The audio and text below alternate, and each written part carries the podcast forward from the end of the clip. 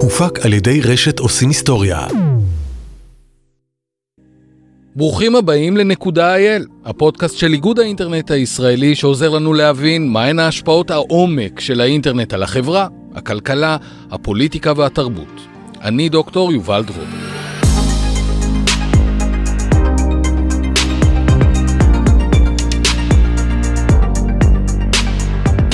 היום נדבר על אחת הסוגיות הכואבות ביותר שכרוכות בעידן הדיגיטלי, סוגיה שקפצה שוב לראש התודעה בעידן הקורונה, הפער הדיגיטלי.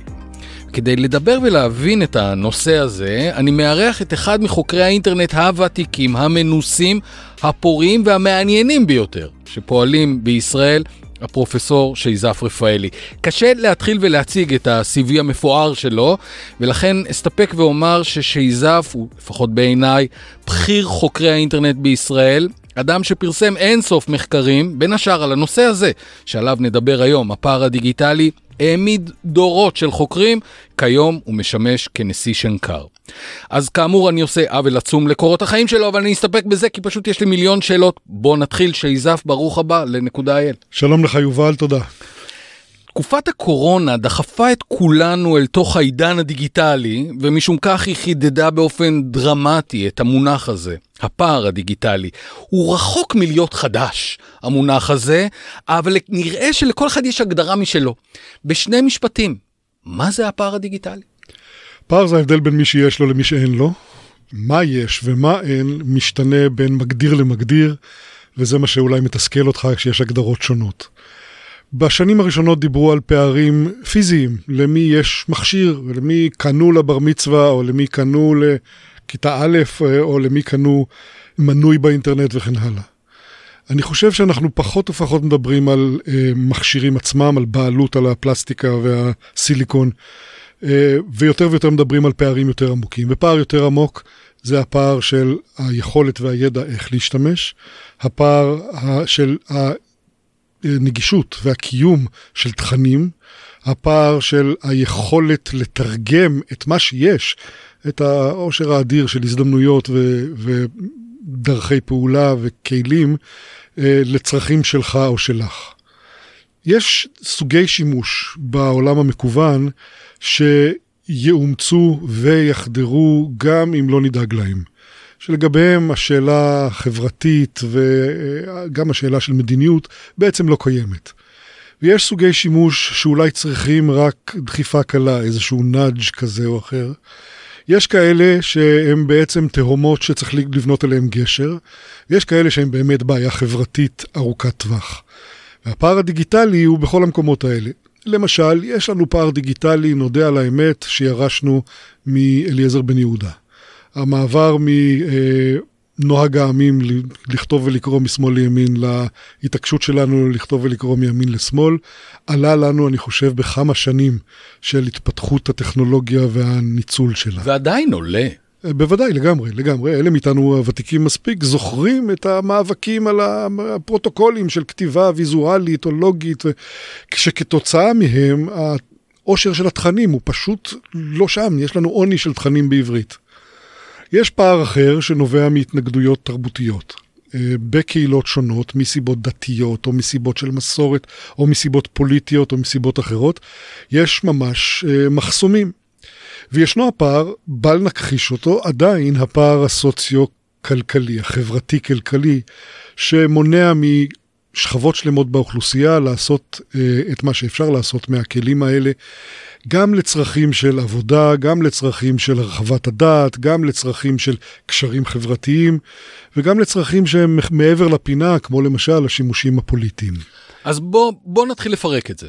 Uh, במחקר שפרסמה דוקטור uh, אסמה גנאים בינואר 2018 בהזמנת איגוד האינטרנט, היא כותבת שפער דיגיטלי מתייחס, בין השאר, לזמינות ואיכות הנגישות לאמצעים דיגיטליים. האם העובדה שלכל אחד מאיתנו יש היום טלפון סלולרי סופר אולטרה חכם בעצם מחסלת את החלק הזה של הבעיה? לכולם יש. אז קודם כל לא לכולם יש. אה, בוא איתי לטיול אה, דרומה מבאר שבע, נבקר בפזורה הבדואית, ופתאום הכולם שאתה חושב עליהם ושאני חושב עליהם, ושמרבית מאזיני הפודקאסט הזה חושבים עליהם, לא כולל אולי רבע מיליון אה, בדואים בפזורה ביישובים הלא מוכרים. שנית, לא כולם יש, כי מגיל מסוים ומעלה יש אולי יכולת כלכלית, אבל אין יכולת מוטורית אה, ואין יכולת קוגניטיבית.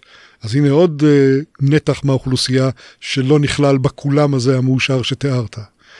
שלישית, פערי השפה שכבר רמזתי עליהם הם בעייתיים, אה, ומה שיש לאנשים, למשל אנשים שדוברים רק אמהרית, או שדוברים רק רוסית, אה, זה לא דומה למה שיש למי שמרגיש בנוח בילינגואלית דו-שפתית בעברית ואנגלית.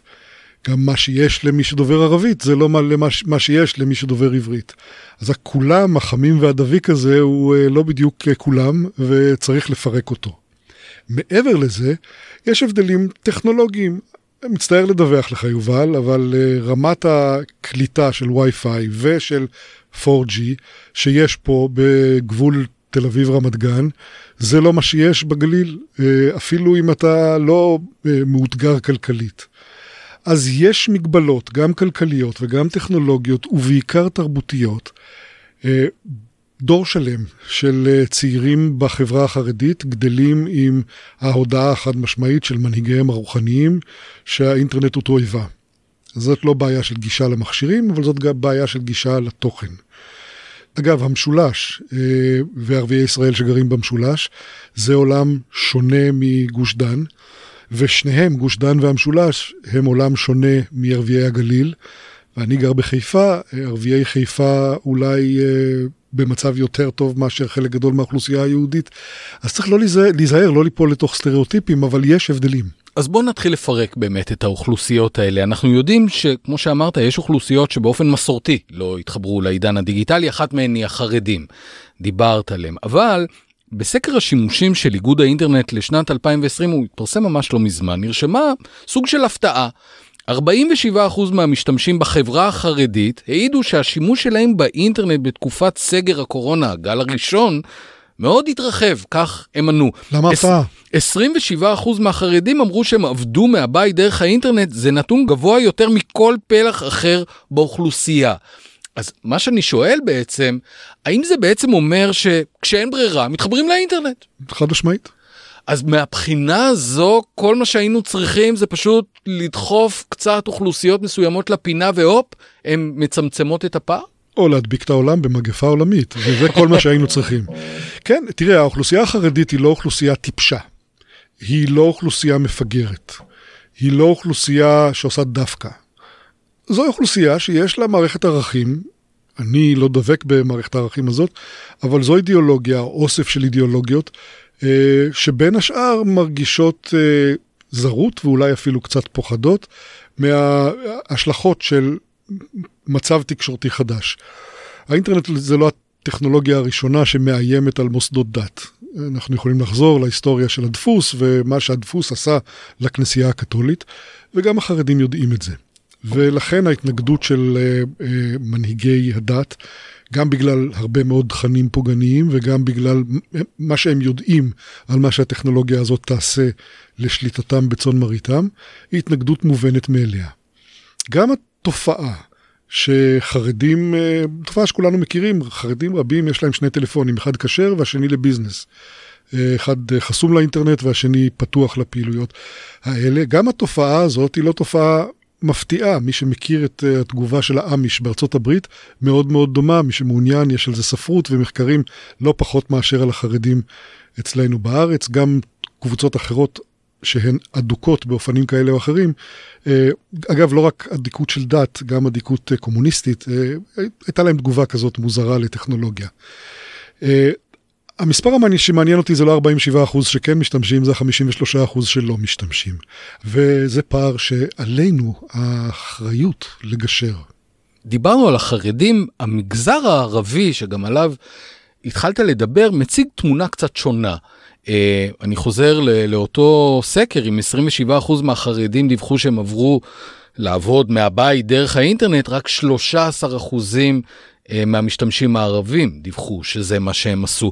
מנתוני הלשכה המרכזית לסטטיסטיקה עולה שבעוד שהפער בין יהודים לערבים בשיעור השימוש היומיומי באינטרנט הוא יחסית קטן, זה 82 אחוז לעומת 77 אחוז, קיים פער ניכר בשיעור השימוש במחשבים בין יהודים וערבים, 77 אחוזים לעומת 46 אחוזים. מה מיוחד במקרה של הערבים אזרחי מדינת ישראל בכל הקשור לפער הדיגיטלי? יש הרבה מאוד תחומים שבהם הערבים לא רק עושים חיל, אלא הם אה, מתחילים להיות רוב, למשל במקצועות הרפואה. אני צריך להזכיר שלמיעוט דובר ערבית בישראל יש דבר אחד שהוא כן משותף, וזה שהוא דובר ערבית. וכיוון שהוא דובר ערבית, יש לו מחסומים של תקשורת, אה, שאגב, הם בשני הצדדים. אתה קורא וכותב ערבית? לא. זהו. אבל אני מנסה להבין האם בעצם מזה צריך להסיק שהפער בין יהודים וערבים הוא יותר קטן. אני אומר שפער בין חלק מהיהודים לחלק מהערבים בכלל לא קיים. Mm. תסתובב במקצועות כמו רוקחות, אה, ראיית חשבון אה, ודומיהם, אין פער. אבל הפער הטכנולוגי בהחלט בהקשרים שונים קיים. אני הייתי רוצה לראות הרבה יותר בני ובנות המגזר הערבי הולכים ללמוד הנדסה, ובמיוחד הנדסת תוכנה, וצריך להשקיע בזה, זה, זה, זה לא פשוט, גם זה לא פשוט להיות אה, אה, נער שגדל בטירה או אה, בקלנסווה או באום אל-פחם ולהצטרך להתחרות בתלמידים אחרים כשאתה בשפה השנייה שלך והם בשפתם הראשונה. יש גם פער בסוג השימושים, זאת אומרת אנחנו יודעים שבערך שני שליש מהאוכלוסייה היהודית משתמשים בשירותים מקוונים, ממלאים טפסים, משלמים באיזה, אבל רק שליש מהאוכלוסייה הערבית. אם אני רוצה להזמין ארוחת ערב פה בתל אביב, אז אני משתמש באפליקציה של וולט או של uh, משלוחה. אני רוצה להזמין ארוחת ערב בבאקה אל-גרבייה, לא יהיה לי מענה, לא בוולט ולא במשלוחה. אז גם לא יהיה שליח שיודע להשתמש בטלפון הסלולרי שלו כדי לנווט. אבל זה יותר עמוק מזה. ניסית פעם למצוא כתובת בבאקה אל-גרבייה? פשוט להגיע לאיזשהו מקום. זאת אומרת, אנחנו מדברים, אומרים לך, לכל היותר אומרים לך, זה ברחוב הראשי מול הדואר, אבל רחוב עם שם ומספר, כמו שמקובל uh, באוכלוסייה היהודית, אלה מגבלות, אגב, קל לפתור אותן, uh, שהן סוג של מעטפת לשאלת הטכנולוגיה. תנסה להזמין באלי אקספרס בלי כתובת. Mm-hmm. כל אלה הם, הם סוג של מכשלות. אגב, קיימות אותן מכשלות גם במאה שערים. אה, ואותן מכשלות גם ביישובים קטנים בפריפריה אה, דוברת העברית. פער דיגיטלי מתקיים, ציינת את זה קודם, לא רק בין קבוצות אוכלוסייה, אלא גם בתוך קבוצות האוכלוסייה, בין צעירים למבוגרים. עד כמה הבעיה הזו בעיניך היא שכיחה ומטרידה ומשהו שכולנו צריכים לתת לו עליו את הדעת? יש איזשהו מתאם בין דרגת הצעירות ובין רמת השימוש, ההיכרות, הנכונות להתנסות. יש דברים שמזמנים את הצעירים ממילא, למשל, כל העניין המגדרי וה, של מה שנקרא ריליישנשיפ, של אה, יחסים ורומנטיקה וסקס וכן הלאה, שחי ובועט ברשת, אה, כנראה מושך יותר את מי שההורמונים אצלו אה, צומחים יותר גבוה. וכנראה שבגיל מסוים אומר לך יהודי בן 65, זה ישנו אבל פחות מניע כל דבר. אה, אז אולי יש עניינים ביולוגיים שמזרזים את הצעירים, גם עניין הראייה וגודל האצבעות והיכולת לשלוט במקלדות קטנות וכן הלאה, אלה כולם, כולן בעיות אה, פתירות, קטנות ופתירות. הבעיות היותר גדולות הן, ההבנה, כי אני חושב שההתנגדות התרבותית והפסיכולוגית, חרדה משינויים, הדבקות במומנטום של מה שהיה קודם, כל אלה באופן טבעי, בכל מקום, בכל תרבות, מאפיינים אנשים מבוגרים יותר מאשר אנשים צעירים. ופה צריך דווקא להראות, וזה תפקיד של מערכות ציבוריות, צריך להראות לאנשים היותר מבוגרים שיש פה לא רק חובה או כורח, לא רק כלי שמאפשר לדבר עם הנכדים גם בזמן סגר, לא רק אה, מקור לשעשוע, יש פה ממש משהו מדליק. סליחה על הביטוי שלא שגור אצל קשישים, אבל יצא לי קצת לעבוד למשל עם אה, גמלאים על אה, כתיבת ערכים בוויקיפדיה. כתיבת ערכים בוויקיפדיה לאנשים שהם כבר גמלאים, זה דבר כל כך נפלא. קודם כל זה תעסוקה. שנית זה הזדמנות לקשר עם אנשים. שלישית זה הזדמנות ליישם דברים שיש להם ידע וניסיון ובשלות ו... וכיוצא באלה. אז פה זה לא רק כורח, זה לא רק uh, עוד פעם תקועים בסגר והצורה היחידה לדבר עם הנכד זה uh, בוואטסאפ או משהו, אלא זה ממש להחזיר תוכן לחיים. ולכן uh, דווקא אצל uh, מבוגרים, שבדידות היא אולי המחלה הקשה ביותר שהם סובלים ממנה, דווקא אצלם רשתות ש... מפיגות חלק מהבדידות, זה הזדמנות שאנחנו צריכים לדחוף. אנחנו, כשאני אומר אנחנו, אנחנו החברה, אנחנו אה, המגזר השלישי, זה אנחנו הממשלה, אה, אנחנו המשפחות של הקשישים וכן הלאה. הפער הדיגיטלי, הנזקים החברתיים והכלכליים שהוא גורם, הם באמת, הם רוחביים, הם, הם, הם נמצאים במימדים רבים, אבל השאלה אם זו סוגיה שצריכה להטריד את מקבלי ההחלטות, את קובעי המדיניות, או שזו בעיה של הפרט.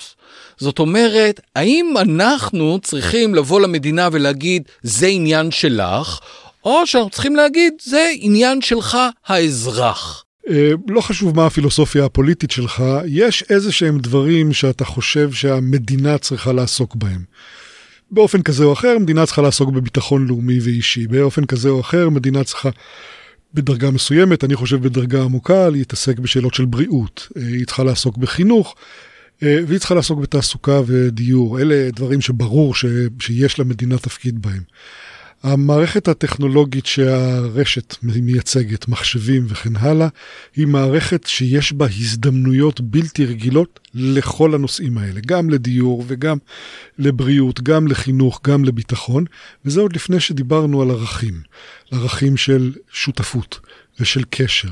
ולכן זה לגמרי עניין של המדינה, זה הרבה יותר עניין של המדינה מאשר תחומים אחרים, ששם אפשר לשאול האם זה עניין של המדינה להתעסק בדת, להפעיל מקוואות, להעסיק אה, רבנים, הרבה פחות לדעתי מרשת שנוגעת לכולם. האם זה עניין של המדינה לעשות רגולציה בתחומים שהיא עצמה בשנים האחרונות מנסה לסגת מהם. אני חושב שהרשת, בשל הנוכחות שלה כמעט בכל תחום חיים, בשל זה שהיא הולכת והופכת להיות הפלטפורמה שעליה מתקיימים חיינו, היא עניין ראשון לקיומה של מדינה כל עוד יש מדינה. אנחנו יודעים שמערכת החינוך מקפידה בשנים האחרונות לפחות לשלב בבתי ספר שיעורים שעוסקים באוריינות דיגיטלית. א', האם זה מספיק? וב', עד כמה בעיניך, ולמיטב ידיעתך, מערכת החינוך לוקחת חלק בפתרון הבעיה הזאת, אה, והאם זה מספק? האם מערכת החינוך נרתמת לטובת העניין הזה מספיק בעיניך? השאלה איך מודדים. מערכת החינוך נרתמת המון לעניין הזה, תקציבי ענק, אה, סכומים שגורמים סחרחורת, כשאתה שואל כמה כסף הוציאו על התקנת לוחות חכמים, או כמה כסף אה, הוציאו על ציוד אה, מחשב לכל מורה, או כמה כסף וכן הלאה. אז במובן הזה, במדד של שורות תקציב, מערכת החינוך נרתמת, היא צריכה יותר, אבל זה לא, לא זה העניין. אבל מערכת החינוך, אני חושב, אה, צריכה לעשות דברים שהיא לא עושה, ולא צריכה לעשות כמה דברים שהיא כן עושה. זה נושא לדיון רציני, שקשור בשאלה מהי אוריינות, זאת אומרת, מה צריך ללמד. שימוש נכון בטכנולוגיה בסביבות חינוך אה, מתחיל מספרים אלקטרוניים, יותר אה, פודקאסטים, ושימוש בהם, יותר שימוש במקורות קיימים מקוונים. אה, יש עולם גועש של אה, קורסים מקוונים שממש קשה לדעת שהם קיימים אם תיכנס לספרייה ממוצעת של בית ספר או של אה, מוסד להשכלה גבוהה, לא תמצא זכר. עדיין יהיו הרבה ספרים מודפסים, אבל לא יהיה קטלוג, לא יהיה פוסטר ענק, הספרנים לא ידעו לכוון אותך לבחור קורס מתאים מקורסרה שהוא יותר עדכני, יותר חי, בנוי יותר נכון. אה, למרות שהוא בחינם והספר לא בחינם. אה, עוד יותר מזה, העולם המקוון מזמן לנו אה, להשתמש, לפתח, להטמיע סימולציות ומשחקים. יש יחסית מעט סימולציות ומשחקים בעברית, ומערכת החינוך אשמה בכך. זה לא עניין שאין כסף, זה עניין של סדרי עדיפויות. אז התשובה המקוצרת היא, עושים הרבה, מוציאים על זה המון כסף, אני לא חושב על הדברים הנכונים ואני לא חושב בסדרי עדיפויות נכונים. טוב, אז אתה ממש מרים לי להנחתה. אתה אמרת שזה לא אה, עניין של תקציב, ובכל זאת אני נותן לך, אני נותן לך עשרה מיליארד דולר. ואני אומר לך, שייזף, אתה מטפל בנושא הזה כבר הרבה מאוד שנים. קח את הכסף ואולי לא תפתור את העניין באופן מוחלט, אבל בוא ת, תראה לנו מה, מה, הנה, הנה התוכנית שלך לטיפול בבעיה. אז אמרת שאתה לא בהכרח צריך כל כך הרבה כסף, אני גם נותן לך את הכסף הזה. מה בעיניך אנחנו כחברה, כמדינה צריכים לעשות? אנחנו צריכים לאתר את הפערים, והתחלנו למפות אותם קודם. אנחנו צריכים לא ליפול בפח של לחשוב על פער אחד, אלא להבין שיש הרבה פערים. אנחנו צריכים לא להסתנוור מן הטכנולוגיה, אה, הפלסטיקה והסיליקון, אה, ולהבין ש... כמו שאנחנו כבר אומרים 20 שנה, content is king, התוכן הוא העיקר, וכשמדובר על תוכן זה לא רק תוכן, זה גם הפעלות ופעילויות וגם הגדרת האתיקה והמוסר והחקיקה. אנחנו צריכים להסיר מגבלות, ומגבלות האלה כוללות חקיקה לא הגיונית שיש, כולל חקיקה חדשה, רגולציה לא הגיונית שיש. אנחנו צריכים לטפל ביצירה שהיא חשובה לנו. אה, למשל, אני חושב שאין הצדקה מוסרית לזה שהוויקיפדיה בעברית היא עשירית בגודלה מהוויקיפדיה באנגלית. מה, יש לנו תרבות אה, יותר מצומצמת? לא, יש לנו תרבות הרבה יותר ותיקה. מעניינת אותי מאוד ויקיפדיה, אני חושב שהיא אחת מיציר, מיצירות הפאר של התרבות של דורנו. אה, היינו צריכים לשים עין גם על הוויקיפדיה העברית וגם על הוויקיפדיה הערבית, להפוך להיות אור, אור לגויים בהקשר הזה. אה, שם הייתי שם אה, סכום גדול. מתוך זה יצא הרבה מאוד למערכת החינוך. באופן דומה הייתי אה, נכנס לכל העניין של ספרות. הספר המודפס נמצא איתנו 500 שנה. אני חושב שהוא חי את שנותיו האחרונות. אה, כשם שהספר המודפס שינה דברים, כך גם האינטרנט משנה דברים. בואו נבין את זה. בואו נדאג לזה שלא תהיה יצירת תרבות ישראלית לא זמינה בצורה דיגיטלית.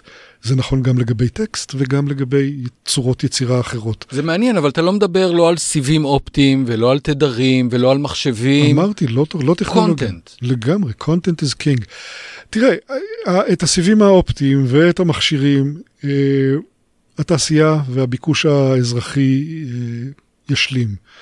אני שייך לדור שעוד זוכר, אני למדתי בית ספר יסודי בתחילת שנות ה-60 של המאה ה-20, ואני עוד זוכר שבשולחנות בכיתות שבהם למדתי, היה חור קטן במרכז אה, השולחן. כששאלנו מה זה החור הזה, אמרו האחים הגדולים שלכם עוד זוכרים שבחור הזה היה כסת של דיו.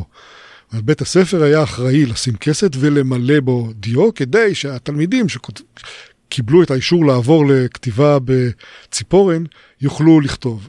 אני שייך לדור המעבר שהחור עוד היה, אבל הכסת כבר לא הייתה. אה, והרעיון שבית הספר מספק לילדים את העט, אה, גם הוא אה, עבר מן העולם. מה שאנחנו כן חייבים לו איזושהי דחיפה ריכוזית, וגם כן לא שליטה, לא, לא, לא ממש החלטה של מנכ"ל משרד החינוך, אבל דחיפה תקציבית, לשם נגייס חלק מהמתנה שקיבלת, שקיבלתי ממך, אה, זה לעניין התוכן. תראה, כולנו זוכרים את חוזר מנכ"ל משרד החינוך מ-2011. כולנו זוכרים. אה, בוא נזכיר. אה, אוקיי.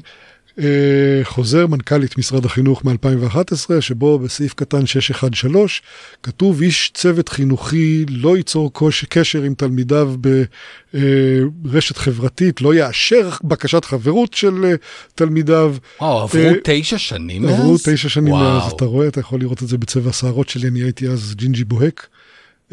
כן, החוזר הזה היה מעניין כי זה היה סוג של תגובה מערכתית לא נכונה. התגובה המערכתית בכלל, בדרך כלל לא צריכה להיות כזאת שמרסנת, היא צריכה, כזאת, צריכה להיות כזאת שמעודדת, והיא צריכה לעודד תוכן. ובכלל אה, לנסות להוריד ידיים עם אה, ענקי הטכנולוגיה, לא עובד. זה לא זה, ה... לא שזה לא מוצדק לפעמים. חפש איפה אתה יכול להועיל במקום איפה אתה אה, חושב שתוכל אה, להיות אבו עלי ולרסן. כשאתה מסתכל על העולם, והעולם הוא גדול ויש בו כל מיני סוגים של מדינות, יש מדינה שאתה יכול להגיד לי, תשמע יובל, תסתכל על המדינה הזאת, היא עשתה את זה כמו שצריך. לא. אפילו לא אחת. מדברים על מערכת החינוך הפינית וזו הקוריאנית וזו שבסינגפור ומדברים על uh, הצלחות מעניינות במקומות אחרים. אני חושב שיותר חשוב שנלמד מטעויות בעולם. מדברים שנעשו לא נכון. אתן דוגמה ממש פולטת באותו הקשר של מה שדיברנו עד עכשיו. אה, הצרפתים ניסו uh, לחוקק איסורי הבאת מכשירים לבתי הספר על ידי התלמידים. מאיזה טעם? מ- מכל הטעמים שאתה יכול טעם להעלות. של על... שוויון? גם טעם של שוויון, גם טעם של אה, חומרים לא רצויים, גם טעם של תשומת הלב של התלמידים, גם כל מיני טיעונים שאני שולל אותם מכל וכל אה, נגד multitasking, מכל הטעמים שאתה יכול להעלות על דעתך. אה, היה ניסיון, אה, למיטב הבנתי, לא רק שהוא לא הצליח, אלא שהוא נתקל בקורונה בהתנגשות חזיתית, אה, לאסור על תלמידים להביא מכשירים לכיתה. כדאי שנלמד מהכישלון הזה, אולי יותר מאשר אפילו סיפורי הצלחה בכל מיני מקומות. אני לא אוהב להתעלות בהצלחות של מדינות אחרות, גם מהטעם שההקשר במדינות אחרות הוא מאוד שונה. מערכת חינוך שמלמדת בתחת שמונה חודשי שלג בשנה, לא דומה למערכת חינוך שאפשר לצאת החוצה ולשחק בחוץ. אה, מערכת חינוך שפועלת בתרבות אה, מזרח אסיאתית של כבוד ושל אה, הדר, קשה קצת להביא אותה למופרעים כמוך וכמוני. אז להגיד למה אנחנו לא קוריאה, זה אנחנו לא קוריאה. בוא נראה מה אנחנו.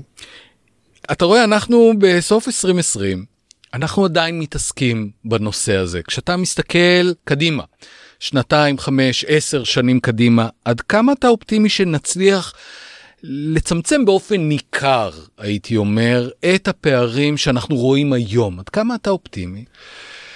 נתחיל מאיזו אמירה פילוסופית כללית. פערים היו, יש ותמיד יהיו. לחפש אה, עולם אוטופי שבו אין פערים זה להיות טמבל. אני נולדתי בקיבוץ, וביחד עם הקיבוץ התעוררתי מהחוויה הזאת. אז לא יהיה שוויון, ותמיד יהיה מי שיש לו יותר. ויש גם יתרונות אה, לפעמים לפערים. אבל להמשיך אה, לרדוף אחרי שיפורים, שחלקם שיפורים שקשורים לסגירת פערים, צריך. יש סיפור מאוד מאוד מאלף על סגירת פער במערכת החינוך בשנות ה-60, אז אפילו אני עוד לא הייתי באינטרנט, בארצות הברית. באמצע שנות ה-60 ג'ונסון נבחר להיות נשיא ארצות הברית, ומיד אחרי רצח קנדי, והוא שם לעצמו למטרה לבנות את מה שהוא קרא לו ה-Great Society, והפנה המון תקציבים לסגירת פערים חינוכיים בין אה, אוכלוסיות שונות, אה, בעיקר בין אה, אוכלוסיות מיעוטים, שחורי עור ולבנים. אה, עשרות מיליונים, מאות מיליונים של דולרים הלכו להפקת תוכן. שם כבר הבינו את הצורך בתוכן מוקדם מאוד. וייצרו בתקציבים האלה אה, יצירות פאר של תוכן, בין השאר את הטלוויזיה החינוכית שהומצאה בהקשר הזה, Sesame Street למי שעוד זוכר, Children's Television Workshop וכן הלאה. התקווה הייתה שההשקעה הזאת תסגור את הפערים בין אה, מי שיש לו לבין מי שאין לו, בין מי שיש לו קצת למי שיש לו יותר. או הטלוויזיה היא תעשה... אה, התוצאה הסופית הייתה באמת העלאת רמת הילדים. ילדים התחילו ללמוד לקרוא בגיל יותר צעיר, ילדים למדו חשבון, ילדים למדו שפה זרה וכן הלאה.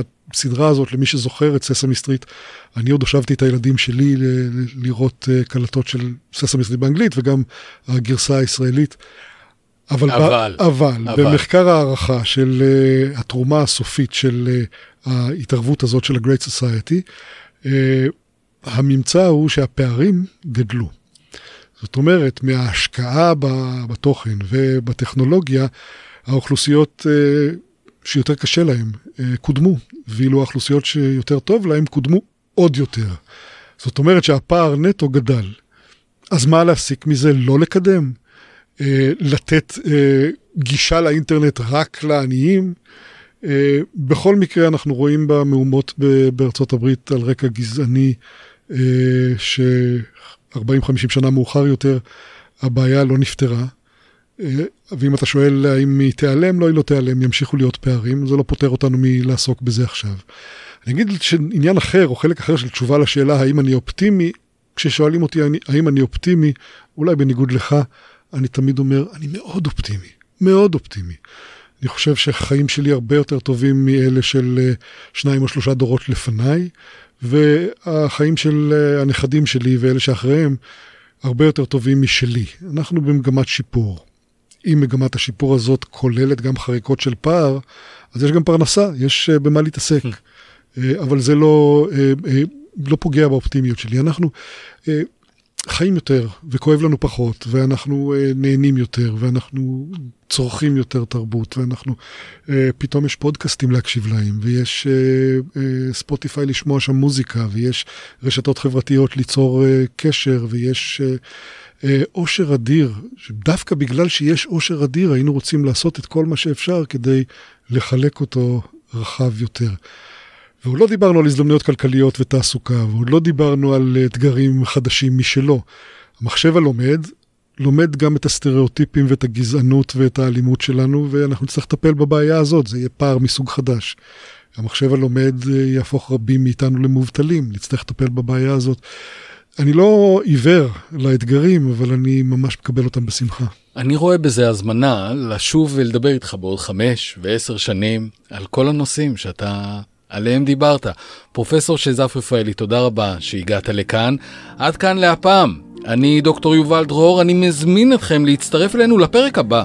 שתוקף את הסוגיה הזו ממש של הפער הדיגיטלי, אבל מכיוון קצת אחר, הכיוון של התשתיות הפיזיות, אלו שמחברות אותנו לרשת. המצב בישראל הוא מורכב. ניפגש בפעם הבאה.